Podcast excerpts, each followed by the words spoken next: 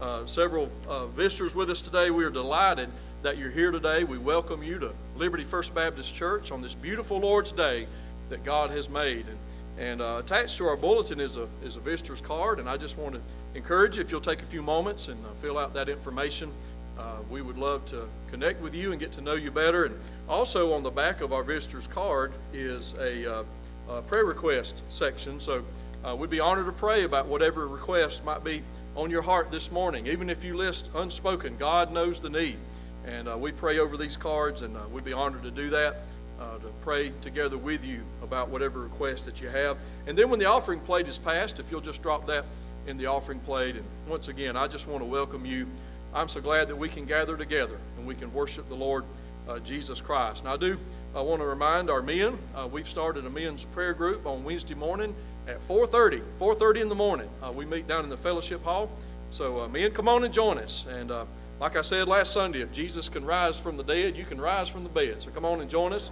And uh, we'll pray together. We had a great time last, uh, last Wednesday morning uh, praying for the lost and praying for various needs in our church family. And, and uh, prayer makes a difference. And so, men, I encourage you to come and join us. Also, men, this coming Saturday is our men's fish fry.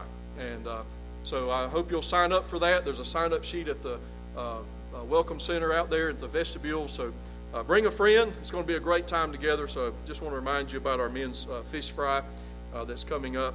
And then uh, I want to ask you if you would please remember the Joe Hunter family in prayer. What a sweet service on Friday for, for Joe Hunter.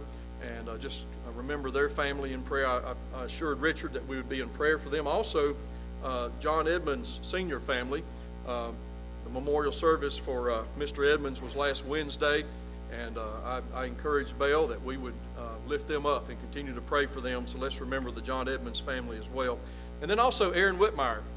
good to see Aaron up there doing the sound for us today. I know Aaron had a lot of tests and things last week, and so I want you to know Aaron as well as, as uh, Jennifer and family. We love y'all and, and uh, continuing to lift y'all up to the Lord in prayer. And, and uh, we know that God's in control and trusting in Him. And, and so um, I'm grateful for that today. But, uh, but I, am also honored to have John McGuire here with us today. John, we're so glad that you're here. Hannah, what a beautiful family sitting right up here uh, down front. You can tell preacher's kids sitting right down front here this morning. But uh, we welcome y'all. And uh, I was just talking with John. It's been at least seven years since I've seen John. And I remember John in our, our youth group uh, coming up uh, at my home church there at Eastside. We had some good times, didn't we, John? And uh, I, I, couldn't help but think back to uh, that infuge at Mississippi College. I believe it was back maybe in 04 or so. Uh, what a powerful uh, week, and uh, just cherish those those memories. And I'm so proud of John following the Lord's uh, leadership in his life and, and how God is using him. Hannah, so glad that y'all are here today. We welcome you, and and at the conclusion of the service. Um, we're going to be taking a love offering for John. So just want to just go ahead and share that with you, and um, and and you can uh, if you want to give. Um, if you want to write a check, you can make that out to uh, LFBC, and then we'll get that to John. And uh, but I'm glad y'all were here today. Looking forward, excited uh, to have y'all here with us, and um, pray that the Lord will be honored and, and glorified. And and uh, I'm glad that all of you are here as well this morning. And and uh, let's as we pray this morning, let's remember those that have upcoming tests and procedures and uh, those that's not able to be here with us today, I know there'll be those watching online right now. We're glad that y'all are joining us uh, this morning as well. And I know there's many requests represented among us today. And uh, we want to lift each of those up to the Lord. And, and I asked if you would, if you'd come and join me at the altar, those of you that would, as we call on the Lord in prayer this morning. Let's gather around the altar uh, as we go to the Lord in prayer and ask for God's help this morning.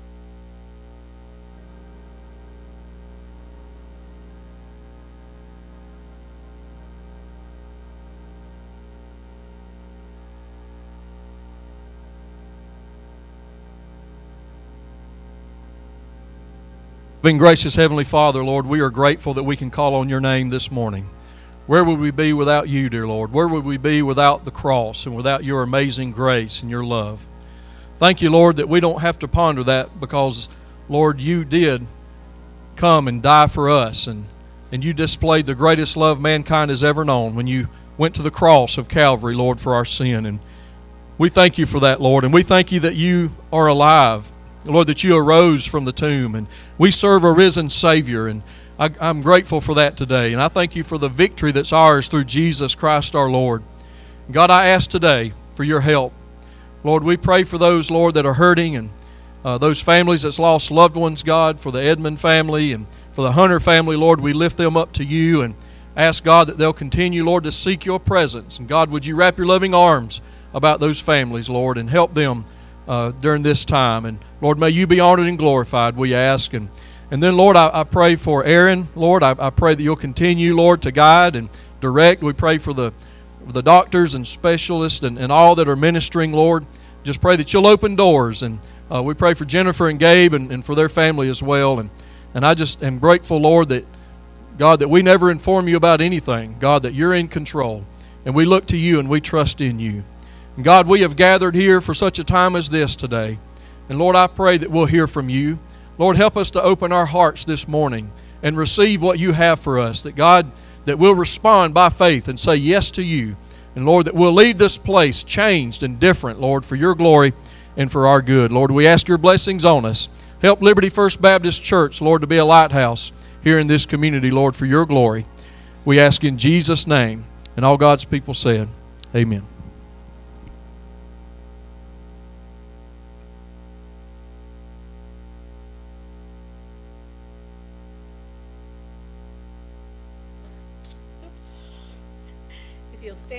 Once again. Our offertory hymn will be How Great is Our God.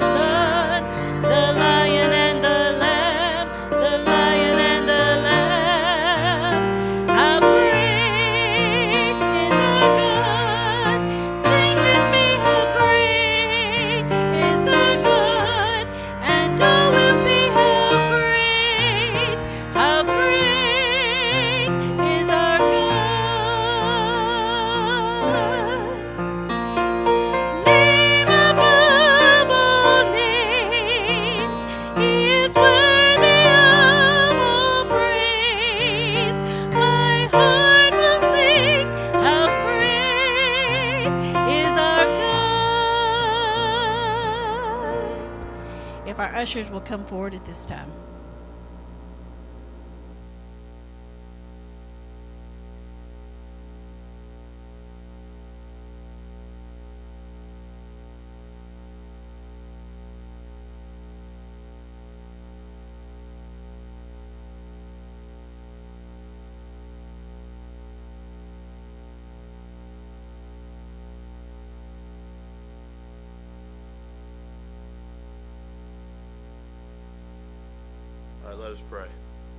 Dear Lord, we just thank you for the day, this day you've given us, Lord, and all the blessings of life. And Lord, we just thank you for the opportunity to come back to your house and worship today, Lord. And Lord, we just lift up prayers to you to, to anyone who can't be here today, those that are online, and uh, the, those who may have some type of sickness. Lord, we just pray that you'll give them peace and comfort, Lord. And, and Lord, we pray for uh, Brother McGuire as he brings a message today, Lord. And, and I just pray that you'll give him the words that you've placed on his heart for us to hear. And Lord, if there's anybody here struggling today with anything, I just pray that you, will speak to them today, Lord, and, and they'll turn those things over to you, and you'll give them the peace that, that, that they need and, and that we know you want for them, Lord. And Lord, again, we just thank you for these tithes and offerings. And we just pr- pray that you take those to uh, build and glorify your kingdom. In Jesus' name I pray. Amen.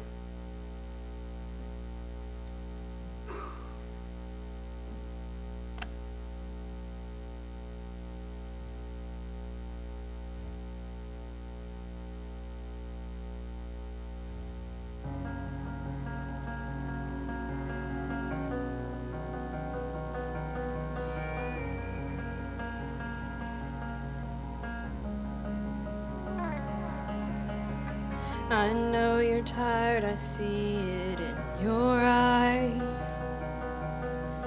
All that anxiety that rules your mind. I'll be your shield when you don't feel like you've got strength enough to fight. I'll stand by your side.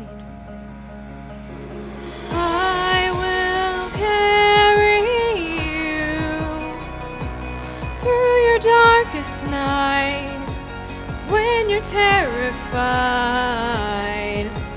I will carry you when the waters rise, when your hope runs dry. I will carry you. You are not the sum of your mistakes. You don't have to hide the parts of you that ache. I choose you as you are a million times, cause I am not ashamed of you, and I won't walk away from you. I will carry you through your darkest night when you're terrified.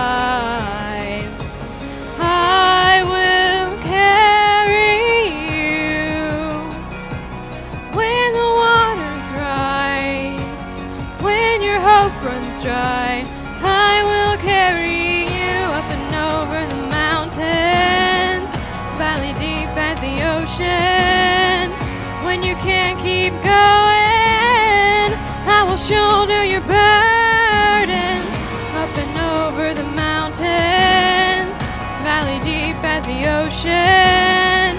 When you can't keep going, I will shoulder your burdens. I will carry you through your darkest night when you're terrified.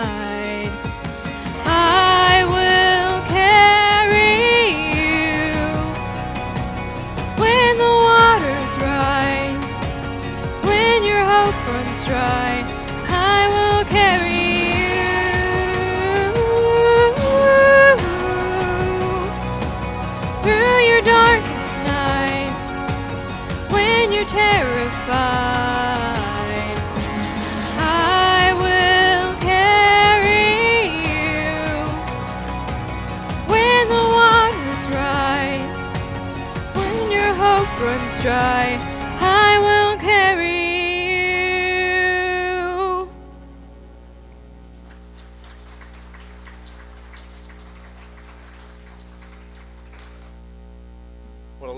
that song is it's absolutely true.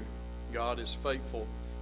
There's never a time when we call on Him that He's preoccupied or, or He's overwhelmed because too many people are calling on Him. It's just an incredible thought that if every Christian prayed at the same time to the Lord, God will not only hear, but God will also deal with each one in the most personal way, in a real way.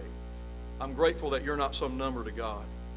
And I'm grateful for the personal, real relationship we have with the Lord Jesus Christ. We're so undeserving of that. But thank God that He's faithful and He's true and He's able. And I know that there are many sitting here in this congregation, and you could testify to that fact that God is faithful. That when you called on Him in a time of difficulty, maybe some dark times in your life, God was there with you and He brought you through it. And He's faithful. And I give the Lord praise for that. And, and, uh, and if that weren't true, then let's just turn the lights out and go home. But thank God it is true. And we serve a risen Savior. And as I say that, the sun shines brightening up outside. And I praise God. He's on the throne and in control. And whatever you have this morning, whatever you've brought with you this morning, we can trust the Lord with it. And I pray that we'll hand it over to Him and trust in Him and receive grace and mercy to help in our time of need. I pray that we'll all receive that help today from the Lord as we look to Him and as we trust in Him. And I'm so, as I mentioned earlier, I'm so glad to have uh, Pastor John McGuire here with us this morning. He pastors Lawrenceville Baptist Chapel uh, up in upstate New York. And um, sometimes, Hannah, I'm jealous of the pictures that you post on social media. It's snowing up there, and I wish, well, I'd like to have a good snow down here. Uh, I'm sure you probably get a little tired of it at times, but uh, but anyway, um, uh, John was uh, was a counselor at, at McCall RA camp, um, and just been faithful to the Lord and, and following God's lead. God led uh, he and his family up there in, in, New York. And, and I'm glad that you're here today, brother. And, and I look forward to uh, what the Lord's laid on your heart. And, and at this time, I just invite you to come and, and share from your heart. And, and then you close however you see fit this morning. Let's let John be welcome this morning.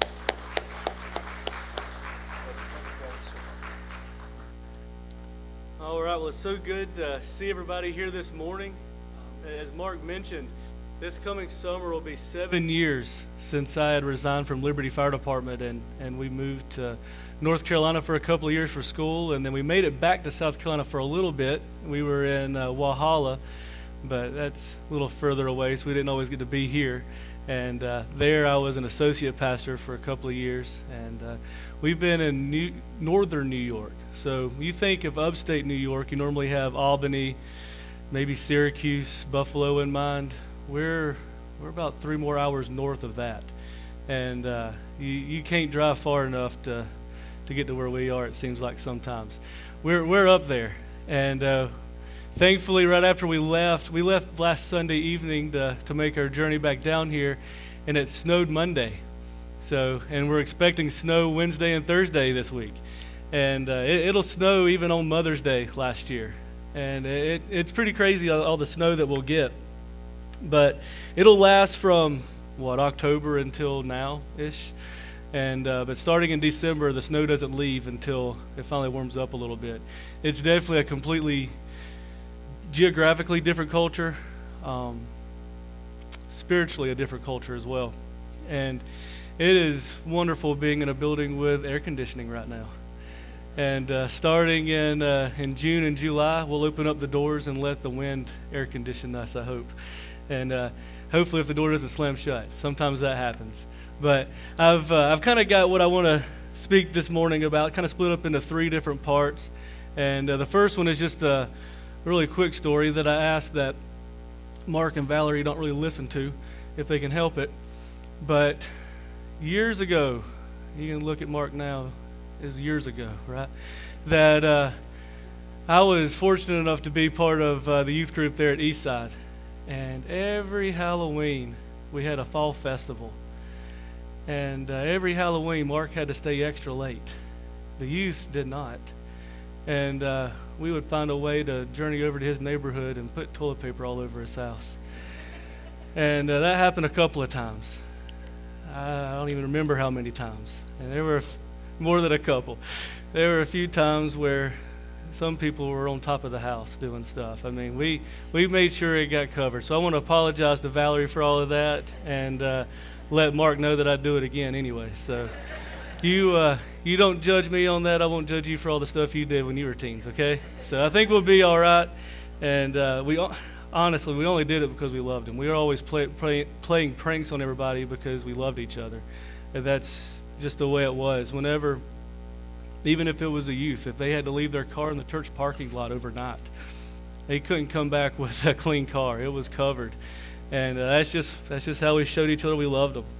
And uh, we were I was talking to Hannah about that just the other day, and uh, we for me I was born and raised here in Liberty. Most everybody knows me here, and uh, I was a volunteer firefighter for four years before I went full time with Liberty, and did that almost six years before Hannah was finally like, So is it time for you to go into ministry yet, or are you still dragging your feet? And uh, so, two or three times a year, she'd ask me that because uh, I'd already told her that I felt God was calling me into ministry, but I kind of felt like feel like I could compromise and retire early and then be a missionary or something like that. Well, that just doesn't work out. You've got to follow what God calls you to do. So we had decided early on in our marriage that when and where God calls us is where we're going to be. And uh, we don't really know when and where that's going to be and at what time that's going to happen. But right now, He's led us up to northern New York. And uh, so if you drive up Highway 81 all the way till you get to Syracuse, then drive another three hours, you'll you'll find a little area where we are in northern New York, and uh, it's uh, if anybody's ever heard of Fort Drum, um, military base up there. We're about what two hours from Fort Drum, so uh, we're we're a good ways up there, and uh, God has definitely blessed us there. Um, when when we get back next Sunday, I get to uh, start counseling with a young man who was saved last week on Resurrection Sunday, and uh, it's going to be our fourth bat- baptism since we've been there, and um, it's a very very spiritually dark area. The the majority of any sort of um, resemblance of religion is going to be Roman Catholic, and if you take a combined geographical area of around Anderson County, Oconee County, Pickens, Greenville, Spartanburg, that large of an area, and throw in 13 Southern Baptist churches, that's our association. And you throw in just the Piedmont Baptist Association, right? There's like almost 80 churches just for that. Um, very, very small number up there. The majority of the people who do attend church, though, are very dedicated people. And uh, they, they are true believers. And a lot of times, especially down south, you find a lot of cultural Christianity. A lot of people who grew up in church and think that they got a great Bible based knowledge type thing, which is kind of how I was to begin with and they believe, well, since I know a couple of things about the Bible, I must be a Christian. But that doesn't mean you have a true relationship with God. And we'll we'll definitely get to a little bit of that in just a just a minute. But what I want to do is kind of talk a little bit about the vision that our association is the Adirondack Baptist Association. Um, we're we're really comprised of most churches in the Adirondack Park, although our church, along with a few others, are so far north that we're actually outside of the Adirondack Park. we're just north of them. And uh, we're up there a good little ways.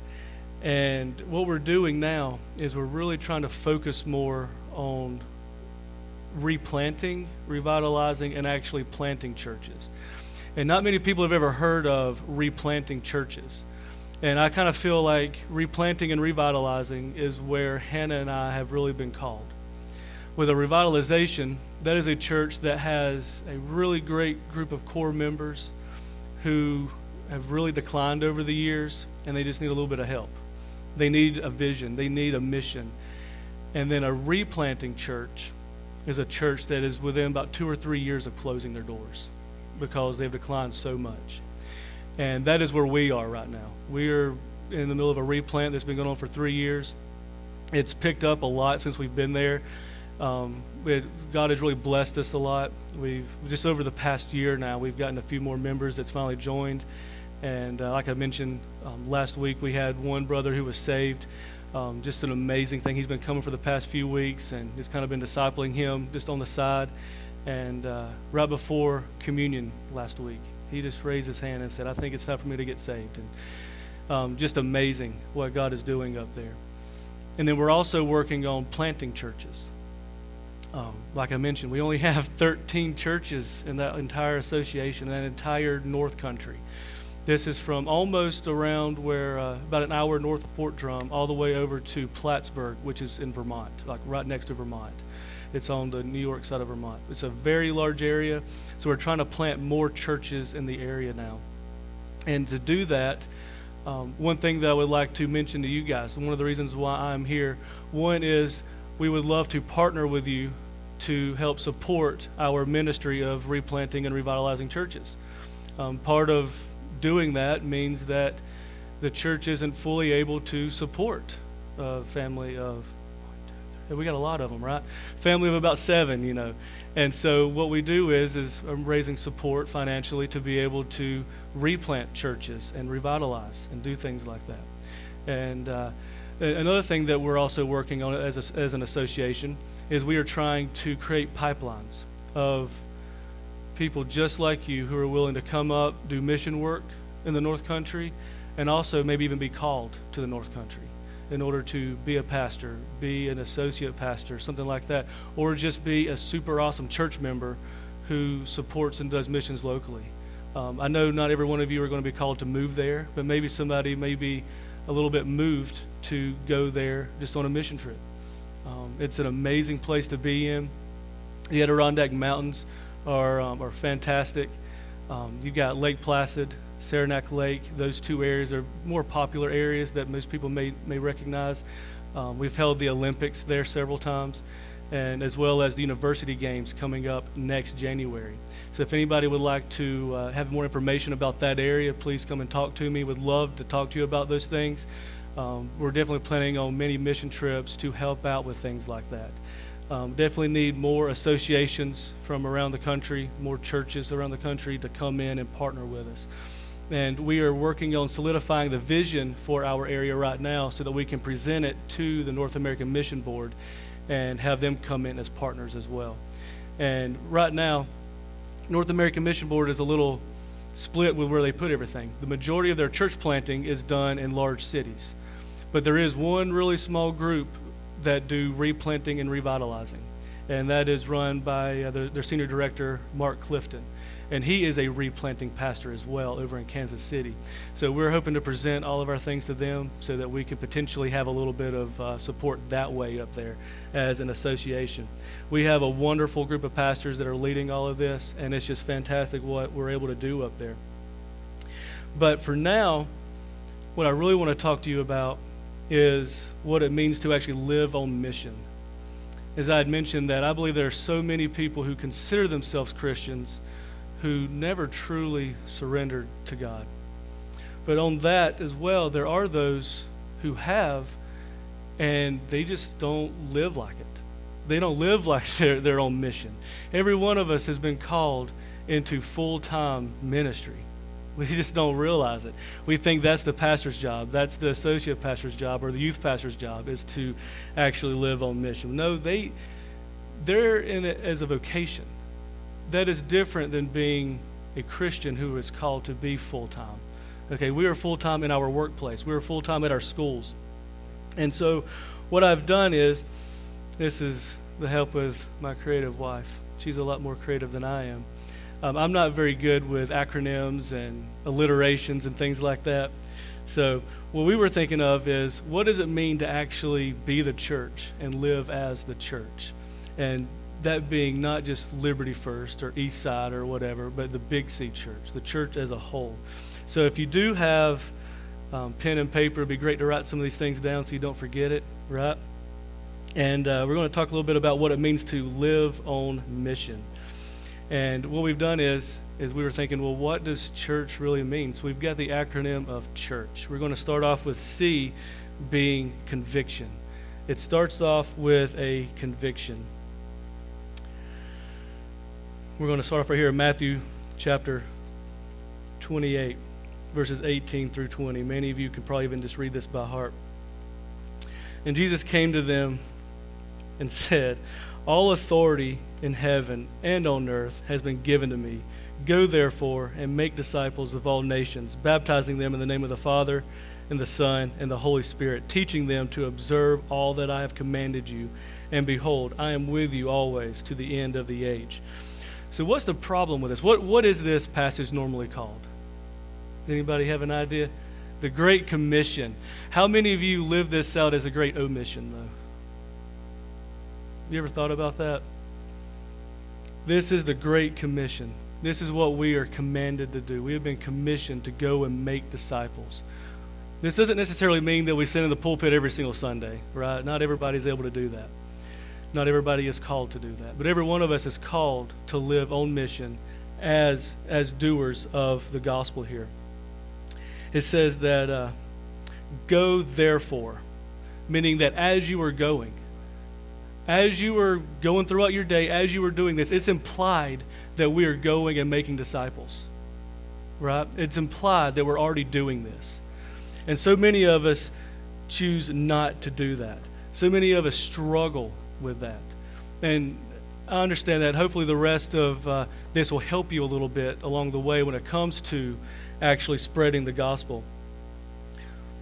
And a lot of times, a pastor will tell you that it's a lot easier for him to stand up in the pulpit and talk to a great group of people than it is to do one on one sometimes. And that's because it can be intimidating, right?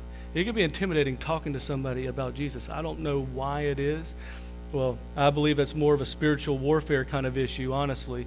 And it's so easy for us to just kind of slink back and not do what we are called to do. But also, one of the parallel verses from this is found in Acts chapter 1.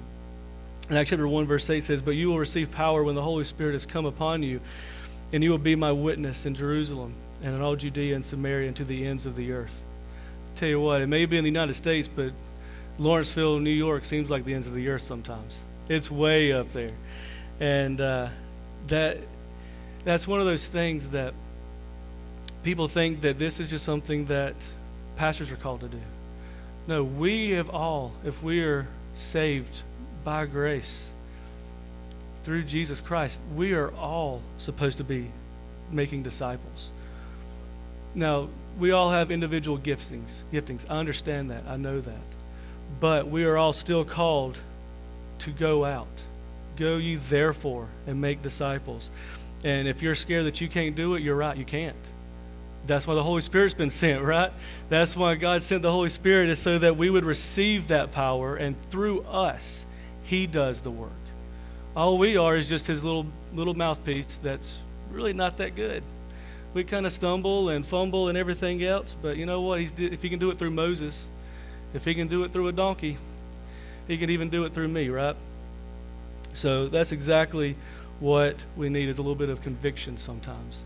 We need somebody to tell us that you are not doing what you're supposed to do. And then H. So we have C is conviction. H is hear the Holy Spirit.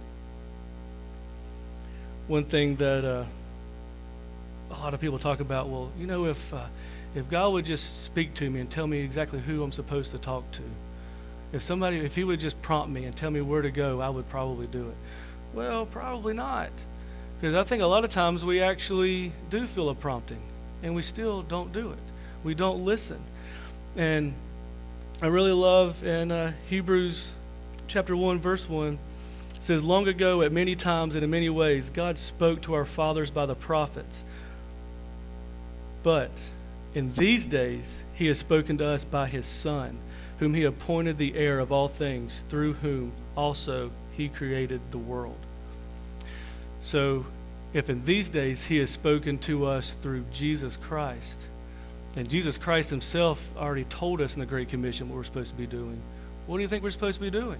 We're supposed to be going out and doing that. And if you really need to hear that audible voice of the Spirit telling you who to go talk to, just read the Bible out loud and it'll tell you. Okay? And uh, that'll tell you exactly who to talk to. He says, everyone.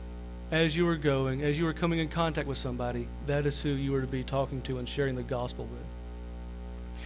So we have conviction, hearing and listening to the Holy Spirit, and then probably one of my favorite ones that really helps me the most is you, and that is understand it's not up to you, but the Holy Spirit.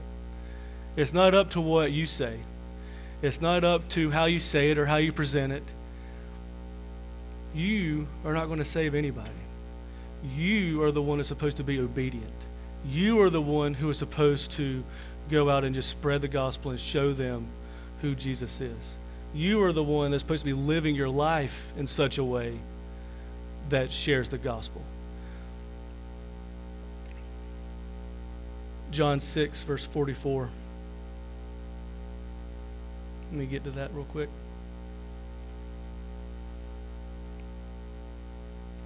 Says, No one can come to me unless the Father who sent me draws him, and I will raise him up. John tells us, or Jesus tells us through John, that he is the one who draws people to the Father. We can invite them. We can invite them to church. We can invite them to recite a prayer, whatever it may be. We can do as much as we can. But ultimately, it's not up to you. It's not up to me. It's completely 100% up to what Jesus does and how the Holy Spirit works on somebody's heart. John 16, verse 8.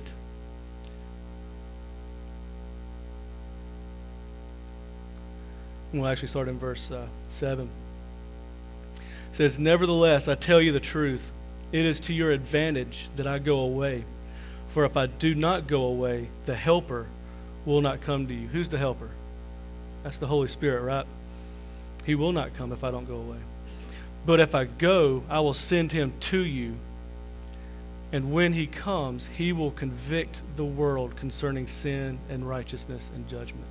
The Holy Spirit's job is to convict.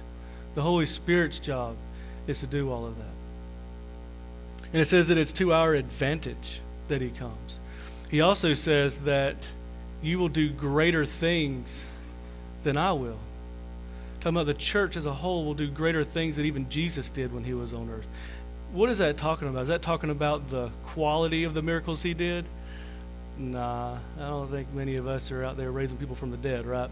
It's not, it's not the quality of stuff that Jesus did, it's most definitely the quantity. He has divided his body up amongst millions and millions of people now across all the nations for us to go out and do all the work that he has called us to do. So we have conviction, hear the Holy Spirit, understand that it's not up to you, but the Spirit. For me, that kind of relaxes me a little bit, helps me as I'm going, right? makes you feel a little bit better that you can be like Moses and fumble and stumble and, and all that, and it'll still be okay. R for, for relationships with people, a little bit more practical, a little bit more practical for us. It's so easy for us as Christians to only have relationships with those of us that are within the church. It is so easy for us to only associate with those who are not in the bars, who are not out there doing the things that we're not doing. It's so easy for us to sit back and say, well, we can't be close to any of that stuff. It's so easy for us to separate ourselves. But that is not what Jesus did. Jesus formed relationships with people, he loved on people. And that is where we should find ourselves, as having relationships with people. I'm going to be in John 13 34.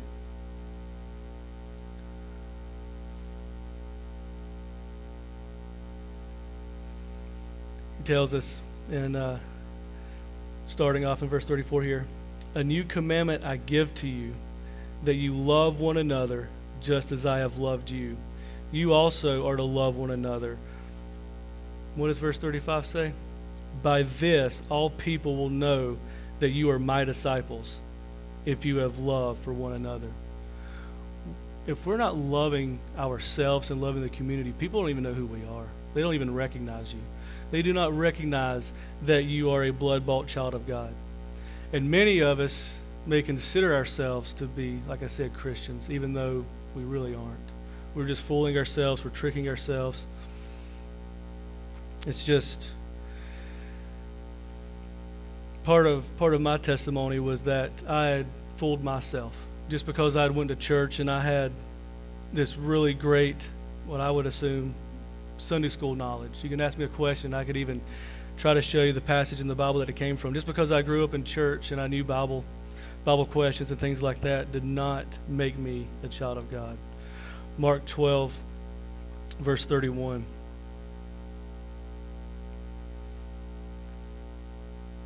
It says, The second is this you shall love your neighbor as yourself. There is no other commandment greater than these when we're not out loving our neighbors, and our neighbor being those who are different than us, those who look different than us, those who act different than us, those who maybe make a little bit less money than we make. All the people that we try to push aside, those are the ones that we should be trying to form relationships with. Those are the ones that we're to be doing our best to invite to Christ. It, eh, listen, I've, I've grown up since I was 15 in the fire department. Right now in uh, Lawrenceville, I'm an assistant chief with them. Fire departments are a completely different culture up there as well. If you'd like to ask me about that sometime, I'll talk about our beer cooler and everything else we've got. It, it's completely different than what we've got here. But those are the guys who I try to form relationships with. Those are the guys that I try to share the gospel with. Those are the ones that I stay up after a really bad fire call and we just play cards all night long trying to talk to them about Jesus. The ones who already know him aren't really the ones that that need to be invited, right? It's the ones that don't. The ones that are sick need him. These last two, these are the ones that they kind of go together. And just because it wouldn't spell church if I had H before C, um, we'll put them together here. But one thing that I had heard preached several years ago was that we need to pray for opportunities to share Jesus with other people. And I agree with that. We need to be praying for opportunities. And then I got to digging a little bit deeper into that and talking to a few pastors. They were like, well, yeah, we also need to uh, pray that we would recognize those opportunities. And that's really big. We need to recognize those opportunities. So for the last the last letter is H. That is heed opportunities to witness. But if you don't have the last C, which is courage to follow through, it's not going to happen. Because I got to thinking about that. There were so many times that I would pray, like Hannah and I, when we were first dating, it doesn't really work so much where we are right now because there's not that many around us. But we would pray before our dates that God would show us somebody to help out, show us a homeless person or somebody that needed a little, extra help or somebody that needed to, the gospel to be shared with them. And it would happen. I mean, we would be in Greenville going to a movie or something, and we'd run into somebody. Um, several times we were able to go into the store and buy them some socks and food and things like that. Go out and buy them um, an eight dollar turkey sandwich, and uh, and give it to them. And that happened a lot. But when we when we recognize those opportunities, if we don't have the courage to follow through with it, it's useless. It's useless being able to see somebody and say, that person needs Jesus. That person needs somebody to pray for them right now. You can recognize it. And you can even kind of shy away and go pray for them in your car. That's better than nothing, right? But when they have a felt need that they need right then, they need a sandwich right then, they need something right then, they need the gospel right then, and you don't share that with them, that is on you at that point. God has done his job. You don't know if God's been drawing his heart. You don't know if God's been softening his heart. Then all of a sudden you just slink away and forget about it. So we need courage to follow through with this. Um, part of that go back to Acts chapter 1, verse 8, is that God has given us his Holy Spirit so the Spirit could speak through us and work through us. That ought to give you a little bit of courage, right? Knowing that God is there, God is right there with you. But that doesn't always work for us, right? So Deuteronomy 31.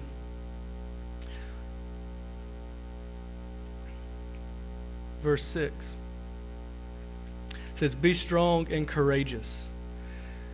When I was looking that up, there are so many places in Scripture that talks about being courageous, being strong, being firm. It's all over the place. So I had to only pick a couple little places here. It says, Be strong and courageous. Do not be afraid or terrified because of them. For the Lord your God goes with you. He will never leave you nor forsake you.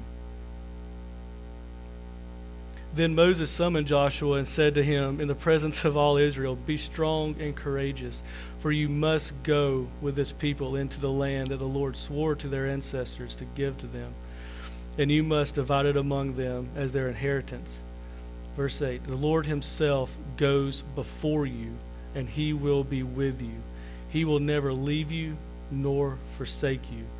Do not be afraid. Do not be discouraged. Not only is the Holy Spirit already drawing these people, already working in their life, and not only has He already done His job of prompting you and telling you where to go and what to do, but He's going before you. He's going to already be there with you all you've got to do is be obedient and follow through.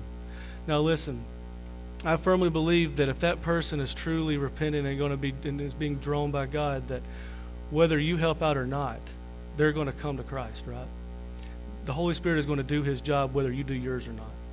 It's whether you're obedient and whether you receive the blessing that comes from that. That is totally up to you. That is where your choice comes in. And so many times we decide that no, I want to live the way I want to live. I want to act the way I want to act and do what I want to do. 1 Corinthians 15 58. I'm just going to give you a couple of these, these verses here that talks about us being strong. Therefore, my beloved brothers, be steadfast, immovable, always abounding in the work of the Lord, knowing that in the Lord your labor is not in vain. And that goes back up to you understanding that it's not up to you, right? Your labor is not in vain. It is never in vain. God's word never comes back void, regardless of how bad you may think you're butchering it, right? It's always going to move somebody. Luke 10, verse 2. And I'll begin to finish up here. And he said to them,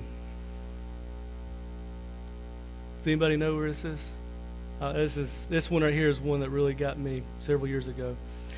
The harvest is plentiful, but the laborers are few. Therefore, pray earnestly to the Lord of the harvest to send out laborers into his harvest. The harvest is out there, guys. People are out there in a lost and dying world. It may not look it down here. You go up to New York, it looks spiritually dark.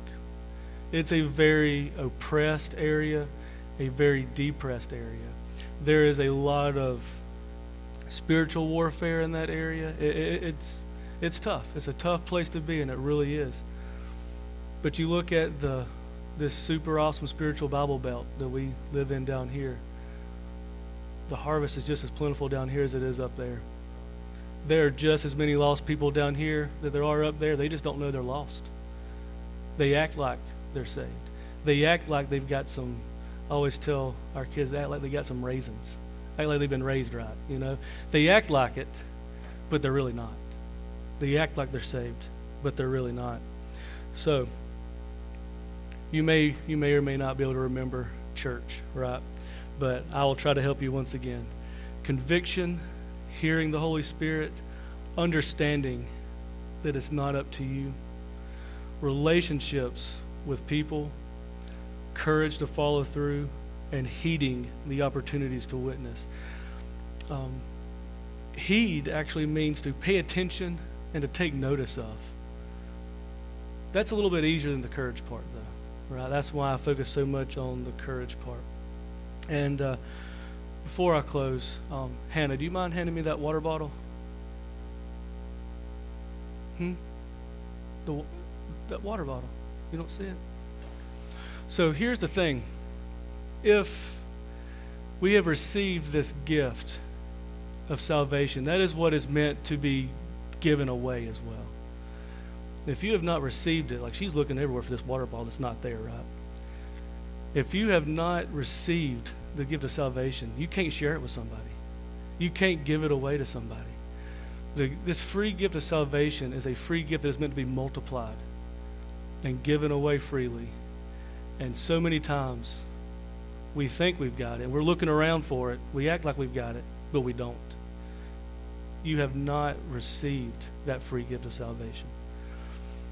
One of the things that anybody ever heard of Good News Club, the uh, Child Evangelism um, Fellowship, or whatever it is?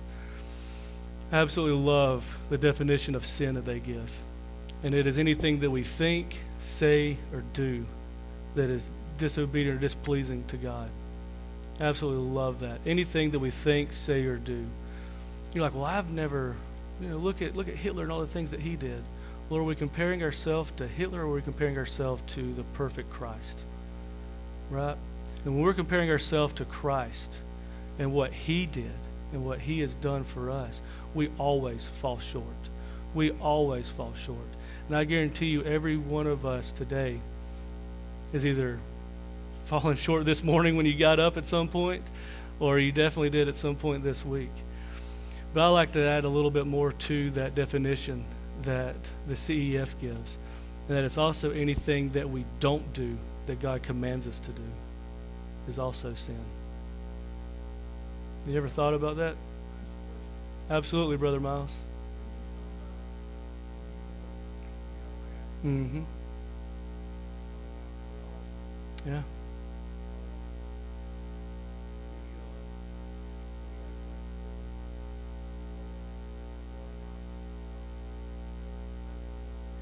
Yeah, I remember that.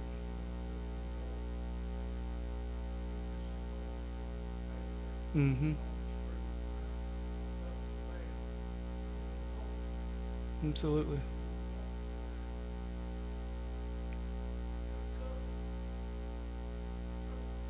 Mm-hmm. Absolutely, Miles. Yeah. And every one of us do that all the time. You're not alone in that. And it's something that we need to work on in our own lives, right, Miles? Something we need to pray about, something we need to ask repentance over. It really is.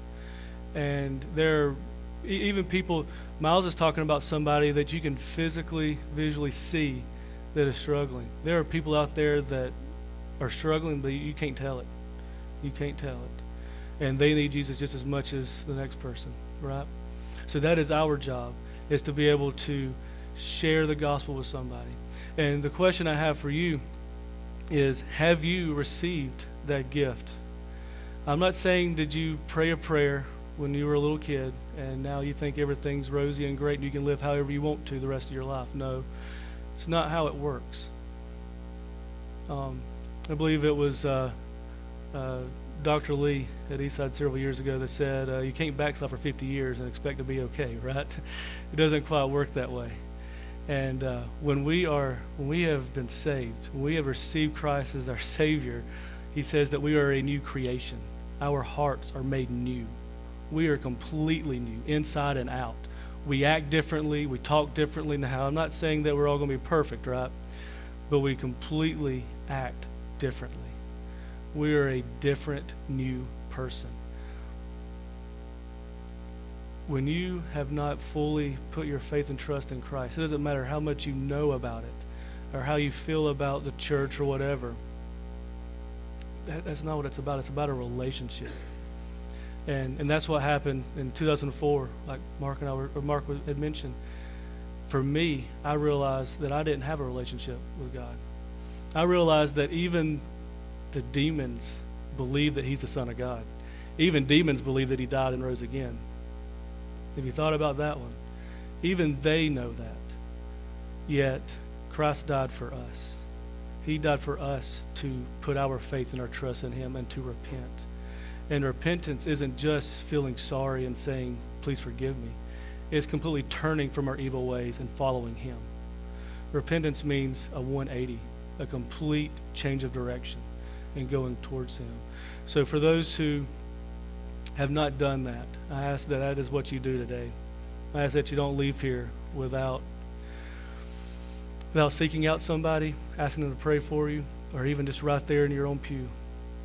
That's where I did. I was in my pew when I when I got saved, you know, and uh, that that is perfectly okay. You don't have to walk some special aisle or whatever and say some special incantation or whatever. That's not how it works. It is a true heart change that Christ does within you.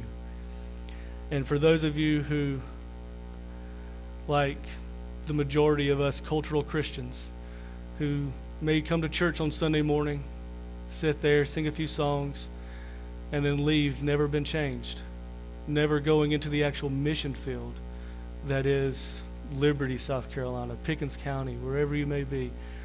I pray that uh, today will be the day that you lay that down and you repent of that in your own life. So let's go ahead and go to the Lord in prayer, guys. Father, we just thank you so much for just the amazing opportunity we have to be here this morning.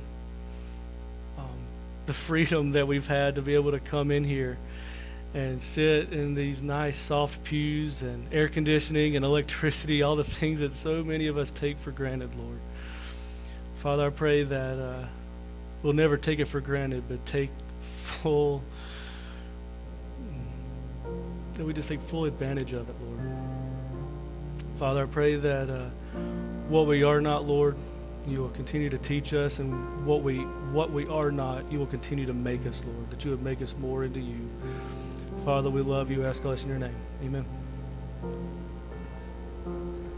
Let's stand together, and uh, this is an opportunity to respond to what John has shared with us, the truth that we've heard this morning, and we know the Bible says we're all sinners. We know that Romans 3:23, Romans 6:23 tells us that the the penalty or the payment, the wages of our sin is death. Wouldn't it be sad if that were the end of that verse? And that's we, we know that we're lost, that we're sinners, and that the payment or the penalty for that sin is death, and that was it. But praise God, the rest of the verse says, But the gift of God is eternal life through Jesus Christ our Lord. God's gift. And John asked us this morning, Have we received that gift? Because if we hadn't received it, then we certainly can't give it. So, how about you this morning? Is the Lord dealing with your heart this morning? Do you know Jesus as your Lord and Savior? Can you remember a time when you dealt with your sin by believing that Jesus died on the old rugged cross at Calvary for you? He paid the price for your sin with His own blood, and you said yes. And you trusted Jesus as your Lord and Savior. You believe that He arose again, and you believed in Jesus, and at that moment you got saved. Can you remember that time in your life? You may not be able to tell me the exact time or date, but it needs to be a reality that you dealt with your sin and you remember that. You trusted in Christ. If not, if God is speaking to your heart right now, I want you to step out right now. Come and let's take care of it right now. Let's receive the greatest gift of all that's available to you through Jesus. If God is speaking to your heart, I encourage you to come. Let today be the day of salvation. But also, if you have that assurance in your heart, as I have been sharing about that, it resonates with you, and you know, yes, I've done that. I remember. For me, it was, I've shared this with my church family many times. It was at Easley High School Football Stadium at an associational crusade event that Beatty Smith preached at. And I remember that. My mom led me to Christ in the parking lot. I remember that. What about you? Can you remember that? Do you, do you know that you're going to heaven when you leave this world? Do you have that assurance? Oh, don't leave here today without getting right with God. If God's speaking to your heart, come on. Let's, let's receive Him today. But if you've got that assurance and you know that that's settled, and you know that the Holy Spirit of God, even now, is giving you that assurance, and you know that. What was the verse that John shared with us? The, the harvest is, is plenty, plentiful, but the laborers are what? Few. And that and that's that's the case even right here in the Bible Belt in Liberty, South Carolina. The the laborers are few. Time's running out. I think about the relationships that John shared. Listen, you work with people, you live beside people, and you do that on purpose. God has placed you in that in that opportunity with those people for such a time as this to share Christ. You know, we just need to remember that it's His work. And so I wonder this morning, who is who is on your heart right now that you're currently praying for that you might reach out to and have those gospel conversations with? We all ought to, ought to have somebody that we're praying for, someone on our heart. So I encourage you to come. If God's laid someone on your heart, the altar is open. Why don't you come right now? There'll be no singing. Our musicians are playing. Let's respond to the Holy Spirit right now. It might be for salvation, or it might be to say, you know what? I've not really done my part in, in building relationships with my coworkers or my, my friends at school or my neighbors I live beside. But I want to change that this morning. Let's be his witness. Would you come? Would you respond?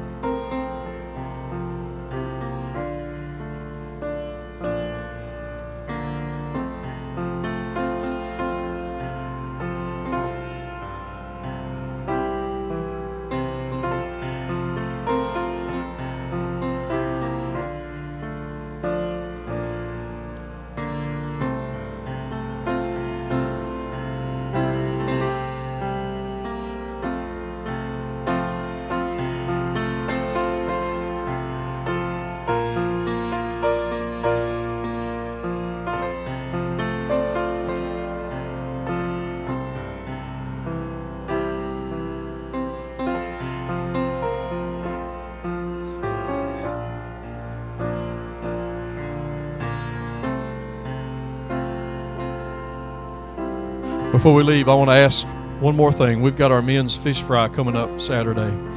Men, who is that coworker? Someone that that, that you know you're concerned about may not know the Lord. Would you invite them?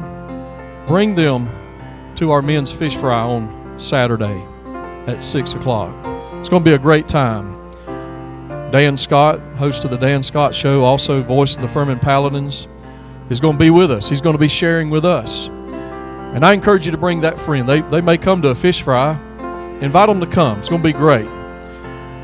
Also, church family, we have our memorial fellowship on the grounds. We're going to have church outside on the lawn on May the 22nd.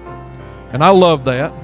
I just love being outside and hearing the truth of God's Word and, and the wonderful songs of praise reverberating throughout this community.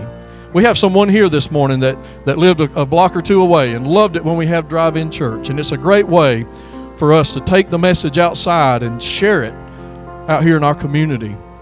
But who is it that you might invite to come and join you? Bring a just bring a lounge chair. What do I need to br- just bring a lounge chair and and join us out on the lawn as we have church outside.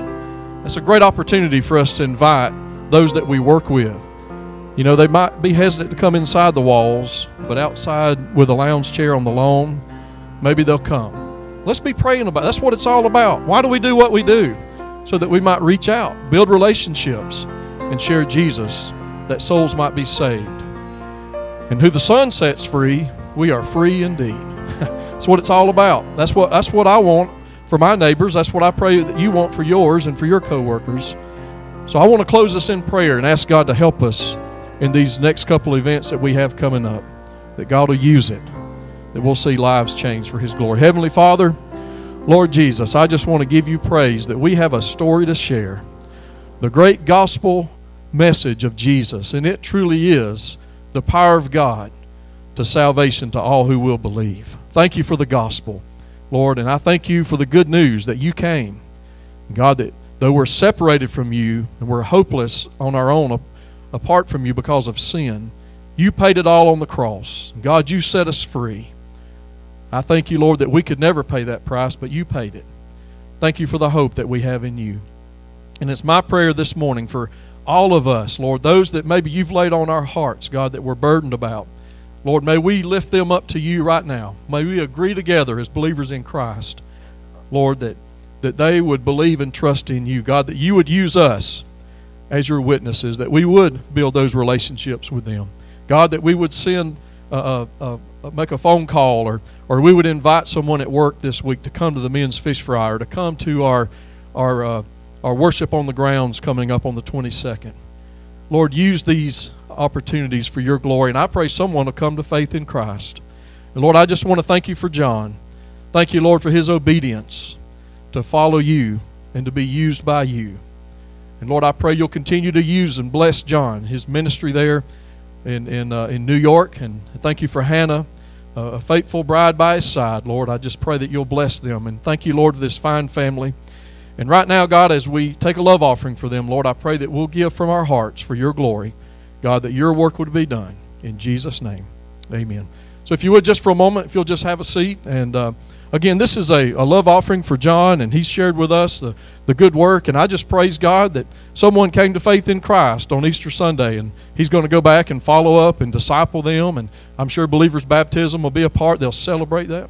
What's that? In, in a river and it might snow on Wednesday and Thursday. Praise God.